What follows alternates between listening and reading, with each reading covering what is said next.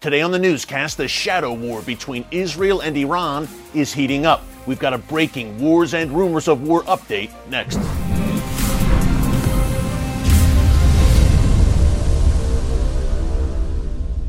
Hey folks, Erick Stakelbeck here. Welcome to the Watchman Newscast. As the war in Ukraine continues to intensify, things are also heating up in the world's most pivotal and chaotic region, the Middle East, in particular, that shadow war between Israel and Iran is increasingly coming out of the shadows. Now, we told you on yesterday's newscast that over the weekend, Iran's Revolutionary Guards Corps launched at least 12 ballistic missiles at Iraqi Kurdistan. The city of Erbil, which is the capital of Iraqi Kurdistan, was targeted, and the rockets fell very close to the U.S. consulate there. Now, the Revolutionary Guards Corps claimed responsibility, so there is no debate, folks, on who was behind this attack, but they said that the target of this missile onslaught were secret Israeli bases or Israeli Mossad spy centers. Now, over the past few years, Iran has frequently accused Israel of having a presence in Iraqi Kurdistan, and now a new report from Hezbollah linked media says that Israel is using Kurdistan as a forward base to launch attacks inside Iran. The Times of Israel picked up this report, as did Haaretz, two leading Israeli publications, but the original source was Al Mayadeen, which is a Hezbollah linked TV station. Al Mayadeen reported that six Israeli drones uh, destroyed an Iranian drone fleet in western Iran back in February. Now, again, this Hezbollah linked TV station said the drones originated from Iraqi Kurdistan, and that is why Iran, according to Hezbollah, this Hezbollah linked network, that is why Iran targeted Erbil over the weekend. But again, a pretty stunning admission from a Hezbollah, and you would think an Iran linked TV station, to basically admit yes, Israel destroyed, did severe damage to hundreds of Iranian drones at a base in western Iran. Again, this happened back in February, and now the narrative from the Iranian regime and its mouthpieces is that the attack over the weekend, the missile attack, was responding to this takeout of a fleet of Iranian drones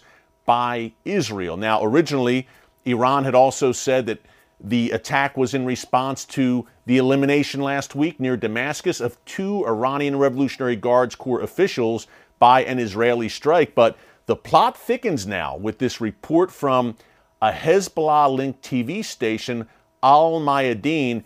They also reported that in that Iranian missile strike against Erbil over the weekend, that Israelis were killed. Again, folks, on one hand, take it with a grain of salt. It's coming from a Hezbollah linked TV station. But on the other hand, it was it was intriguing enough, I say, and timely enough, I would think, considering all the smoke going on right now between Israel and Iran, that it was worth reporting on and to bring that to you as other leading Israeli outlets have picked up the story as well. On the Israeli end, it does seem plausible. You could certainly see Israel targeting Iran's drone program.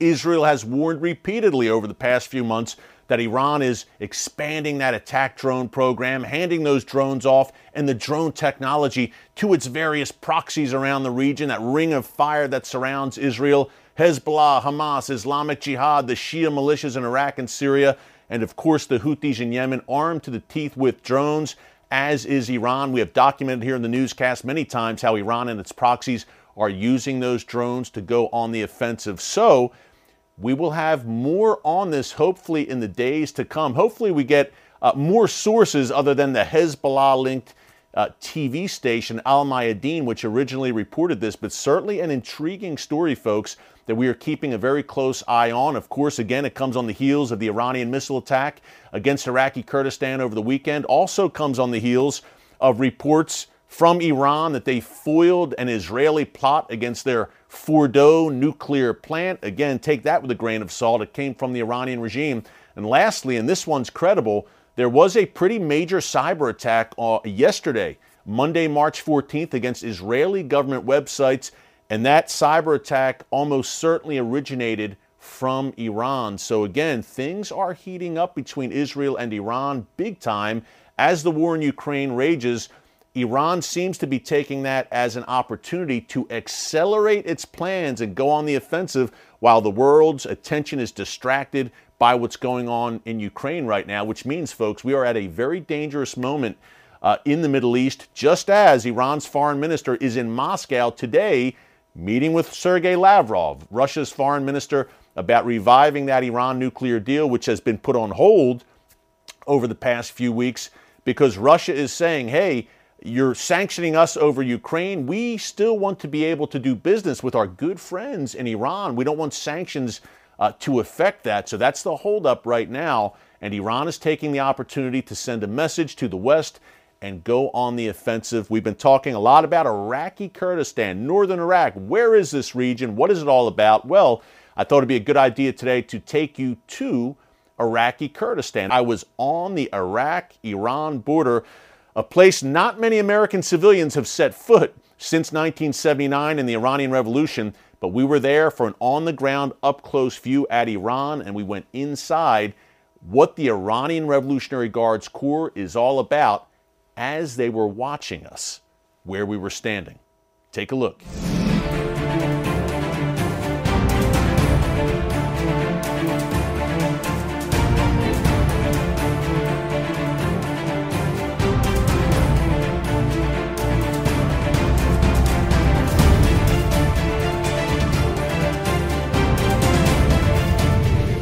Joining us, maybe you just turned the channel and you came to us here and you're wondering, where are these guys?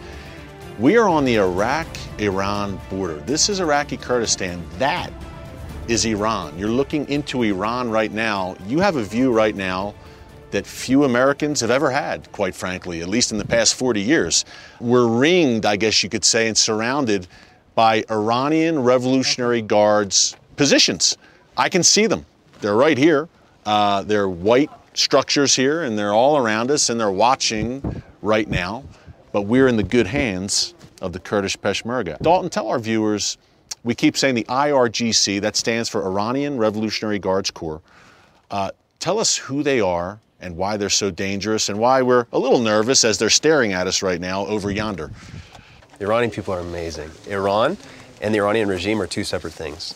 In 1979, a revolution happened in Iran, and there then became, it was born, the Iranian Revolutionary Guard Corps. So their job is to, they're the custodians, the guardians, the protectors of the revolution that's been holding the 80, 90% of the country that's amazing as prisoners and as hostage. 2003, Saddam Hussein was deposed and taken out of power, and there was a unity government formed in Iraq, which was supposed to have equal representation between Sunni, Shia, and Kurd. What happened was the IRGC put its foot in the door and began influencing things between 2003 and now. An intelligence report was released that said that the Iranian Revolutionary Guard Corps now has more influence in Iraq and in the greater Levant now, 17 years after the invasion in 2003, than any time in history between then and now, which is a terrifying reality. And here's why this is significant because the greater that threat grows, the more silent the Kurds are going to become. Why? Because the more fearful they're going to be of the repercussions of speaking out against this beast, they can overpower them in a moment, which is why we need to lift our voices on their behalf, because they're going to be increasingly marginalized and silenced because of those forces that are on the hill surrounding us right now. And I think it's urgent that we see out of the box creative thinking in terms of policy to stave this off because I do believe it's a 1935 moment. Yeah. We're approaching the point of no return where it is too late. And I don't like hype and hyperbole and sensationalism. This is not that. This is something, a very clear and present danger, and I don't think the Western world's prepared for what's around the corner. Now, Europe is looking to appease the Iranian regime, quite frankly, which is sad to say. We could use a man like Winston Churchill today in Europe. I think he's turning in his grave as he sees the appeasement of European nations, sadly, uh, towards the Iranian regime. The Trump administration has made some very strong moves, as you said, and some, and some right moves, uh, killing that Iran deal, sanctioning uh, the Iranian Revolutionary Guards Corps, designating them as a terrorist group, which they most surely are. The foremost, the head of the snake when it comes to global terror is the Iranian regime, and specifically this Iranian Revolutionary Guards Corps that's staring at us right now here on the Iranian border. I compare them, Dalton, to the, just so people at home have kind of an image of who the IRGC, the Iranian Revolutionary Guards Corps, are. Think, and you mentioned 1935, rightly, when Hitler and the Nazi regime were rising in Germany. Iran is having a similar rise right now. Think of the SS, which surrounded Hitler, He's, his elite vanguard, the SS. That's the IRGC. They answered directly to the supreme leader of Iran, Ayatollah Khamenei. Again, what an experience to be on the Iran Iraq border, a place not many Americans have tread over the past 43 years or so. Special thanks to our good friend Dalton Thomas of Frontier Alliance International and, of course, the Kurdish Peshmerga for joining us. You know, I mentioned President Trump in that piece.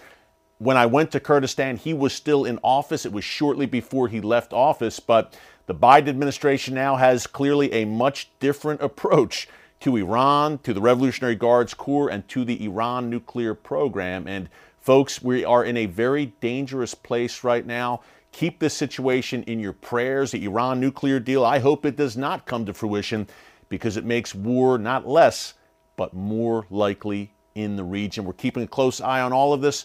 Until tomorrow, thanks so much for joining us. God bless you, and remember, never hold your peace.